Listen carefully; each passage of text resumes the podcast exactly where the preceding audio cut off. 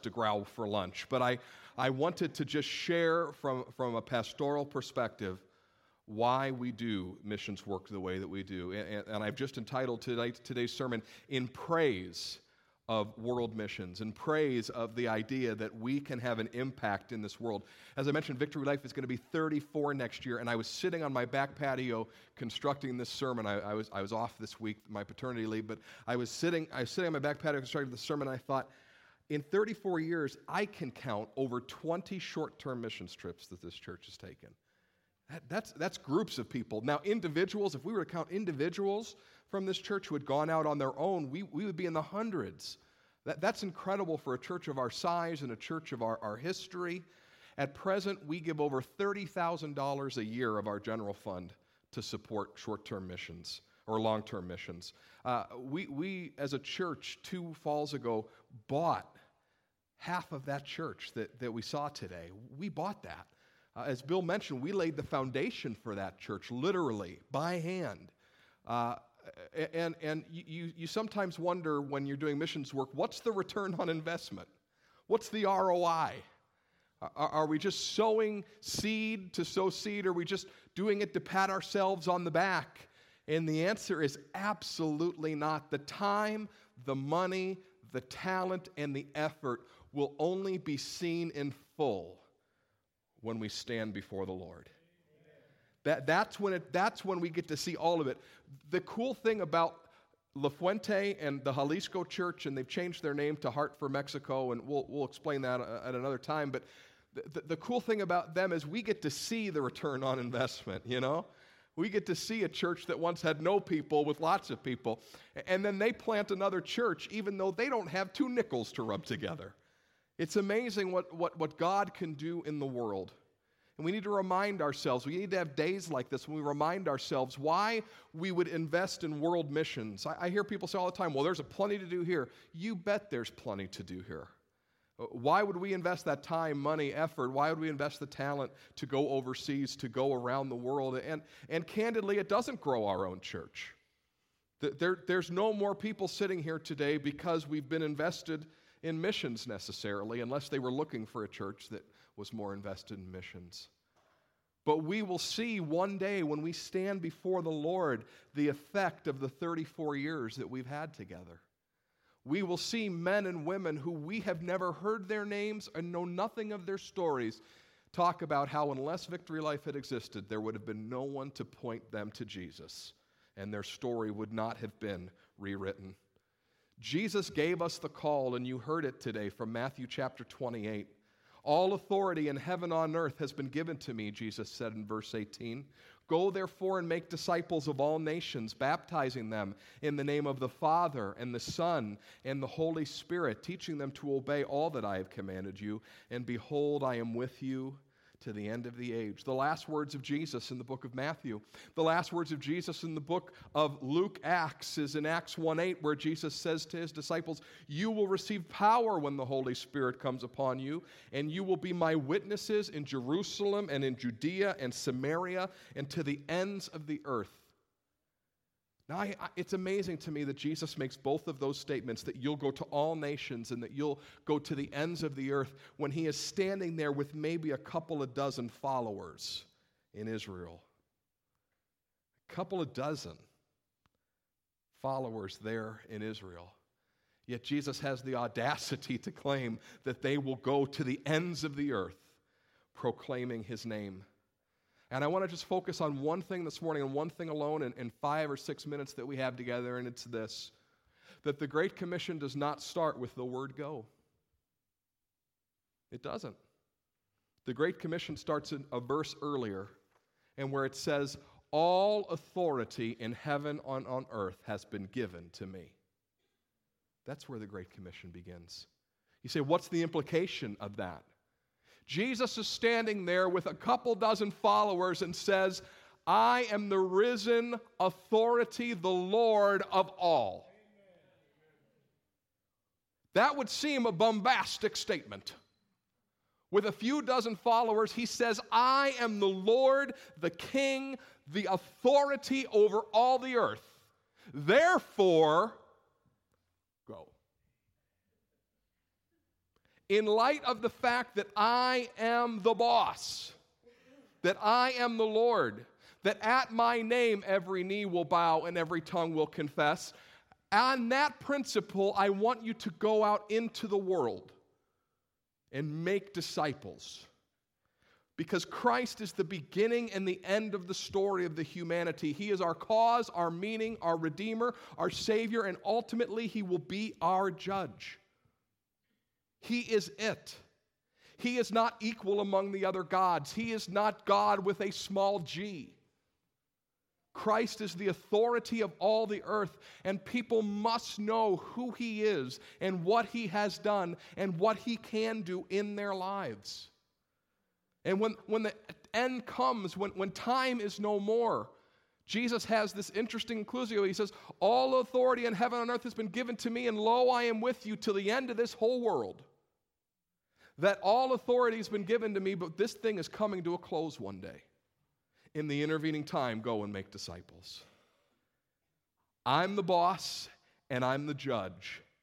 Make people who follow me in the time that remains to you. Because at the end of every human being's story will stand the Lord Jesus Christ. At the end of every single story, Jesus reigns. He is Lord, and his name must be proclaimed on the earth. Jesus Christ is the unmitigated, unmatched, unequivocal Lord of all. And when we do missions work, it's a sign that we believe that that is the case. It's a sign that we actually believe that He is Lord of all. The church is not just about us and what it can gain us. The church is not just about what the church can do for us and in us and, and with us. The church is really about the opportunity to go into all the world proclaiming the name of the risen Savior. I recently read about two couples who, in their mid 20s, decided that they would go to an unreached people group in the country of Peru. And they said, You know what the biggest sacrifice has been? They said it was not the language barrier, it was not the culture barrier, it was not having to pick up and move, it was not having to make all new friends. And eh, they said the hardest thing for us was when we had kids and we couldn't hop in the car, strap them into their seat, and take them to grandma and grandpa's house. They said that was so tough. And that was right at the end of the article. They said, That's what really got us. That's what made us think, do we really want to do this? And they said, And then we remembered why we were there that we wanted to see the kingdom of God come on earth among this people group. We wanted to see the reign of Christ come among these people. And that is so much better than a visit to grandma and grandpa's house. Oh, that strikes at my heart, Pastor Matt. I can't think of anything better in the world than spending time with my grandkids. I can think of something better. It's when a lost and a dying soul finds their Lord and Savior, Jesus Christ. That is the greatest experience that the human can have is to help lead another human being to Jesus. That's it. That's the top of the line.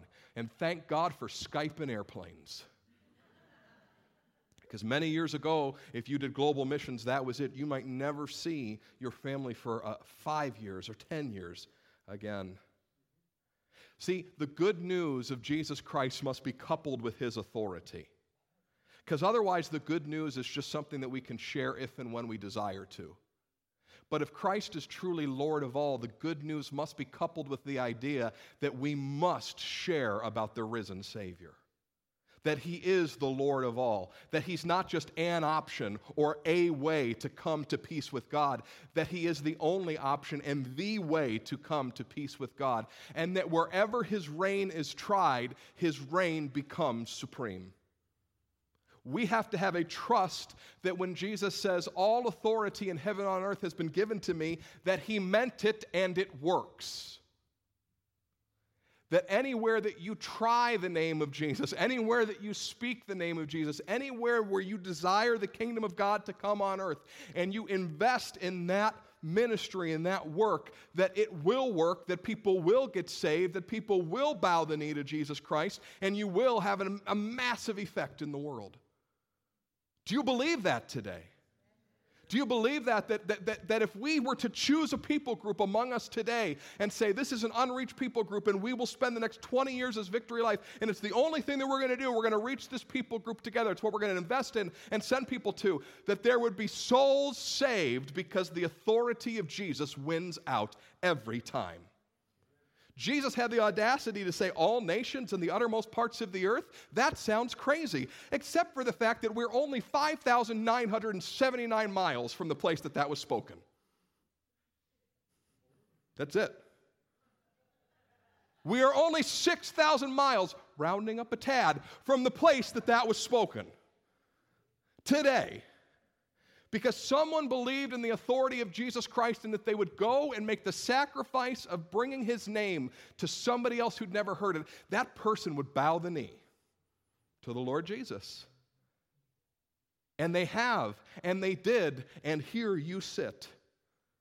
I wanted to know if Jesus' claim was completely true, so I Googled, thank God for the internet. I Googled, I would have hated to go to the library for this. What is the farthest city from Jerusalem in all the world? I came up with Tauranga, New Zealand, 16,415 miles from Jerusalem. And then I Googled churches in Tauranga. There they were. Jesus wasn't making some outrageous claim, was he? It has gone to the ends of the earth, and the only reason that the Lord Jesus tarries today in heaven and has not returned is because there are still unreached people groups for us to reach. There are still people who need to hear the name of Jesus Christ, and there are still people who need to know that Jesus Christ is Lord. And we have this mission in the world. Where Jesus is witnessed to, there he becomes Lord. It's not always easy. It sometimes even results in the death of peaceful Christian martyrs. But wherever the name of Jesus is witnessed to, the name of Jesus will become Lord in the hearts of those who choose him. That's what will happen. Over and over again, we have seen through history churches and groups sending out missionaries, and some of the initial wave are martyrs, but the second wave makes converts. And in the third waves, there's mass conversions. Generations have captured this vision that Jesus must reign. Jesus is reigning in Jalisco, Mexico today, and we have had a hand in that. There's an interesting story that I read this week. It was from a man named George Scott Stevenson. He was the one who put together the Methodist hymn book of 1883. I know it's one of your favorites, it's certainly one of mine. He said that, and what he did is he, he did illustrations and biographies of all the hymns within the Methodist hymn book. And he had one next to a hymn that is called Jesus Shall Reign Wherever the Sun. Maybe you heard it if you grew up in a liturgical church. I listened to it, very boring, but the words are great.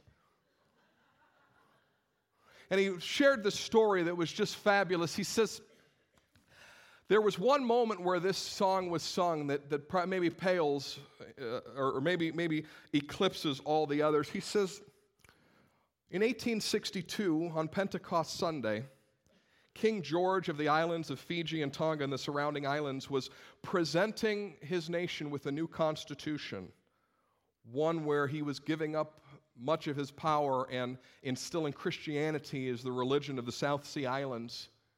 And they sang the hymn, Jesus Shall Reign Wherever the Sun. That's what they sang that day at Pentecost Sunday, 1862. Stevenson said that sitting around were thousands of former warriors, heathens, ones with battle scars, vicious cannibals who now had bent the knee to Jesus Christ. Stevenson puts it this way, and I quote Who so much as they could realize the full meaning of the poet's words? For they had been rescued from the darkness of heathenism and cannibalism and were met that day for the first time under a Christian constitution, under a Christian king, with Christ himself reigning in the hearts of most of those present. That was indeed Christ's kingdom set up on earth.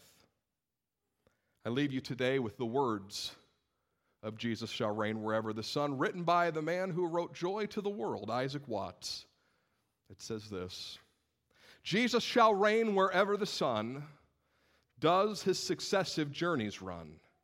His kingdom stretch from shore to shore, till moon shall wax and wane no more. Behold the islands with their kings, and Europe her best tribute brings. From north and south the princes meet to pay homage at his feet. There Persia glorious to behold, there India shines in eastern gold, and barbarous nations at his word submit and bow and own their Lord. People and realms from every tongue dwell on his love with sweetest song, and infant voices shall proclaim the earthly, early blessings on his name. Blessings abound wherever he reigns. The prisoner leaps to lose his chains. The weary find eternal rest, and all the sons of want are blessed. Wherever the reign of Jesus is, is tried, Jesus will become Lord. This is why we do world missions. Because if they can reach the cannibals of the Fiji Islands, if they can reach one of the most drug depressed areas in the world in Jalisco, Mexico. Other areas from the world can be reached for Jesus Christ, and we are to have a part in that. Would you bow your heads and pray with me?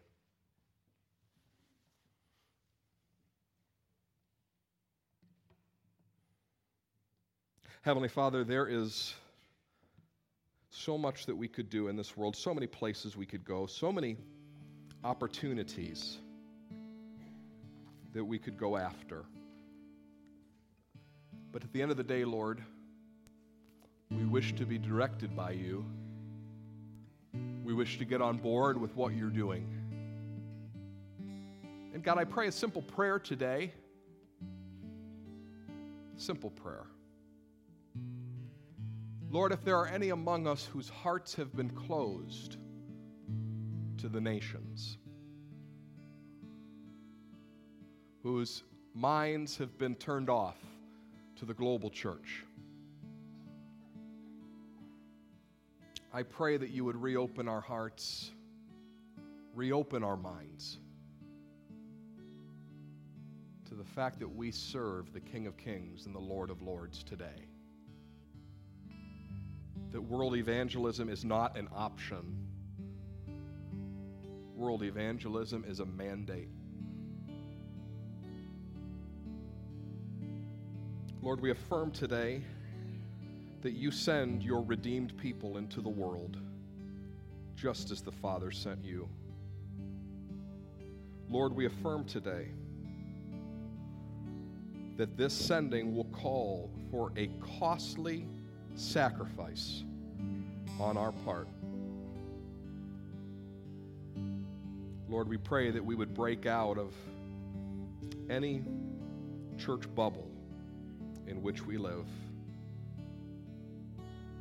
And that we would continue to join with the church's mission of sacrificial service and evangelism so that we can take the whole gospel to the whole world as you have commanded us. We pray these things in Jesus' name. And everybody said, Amen.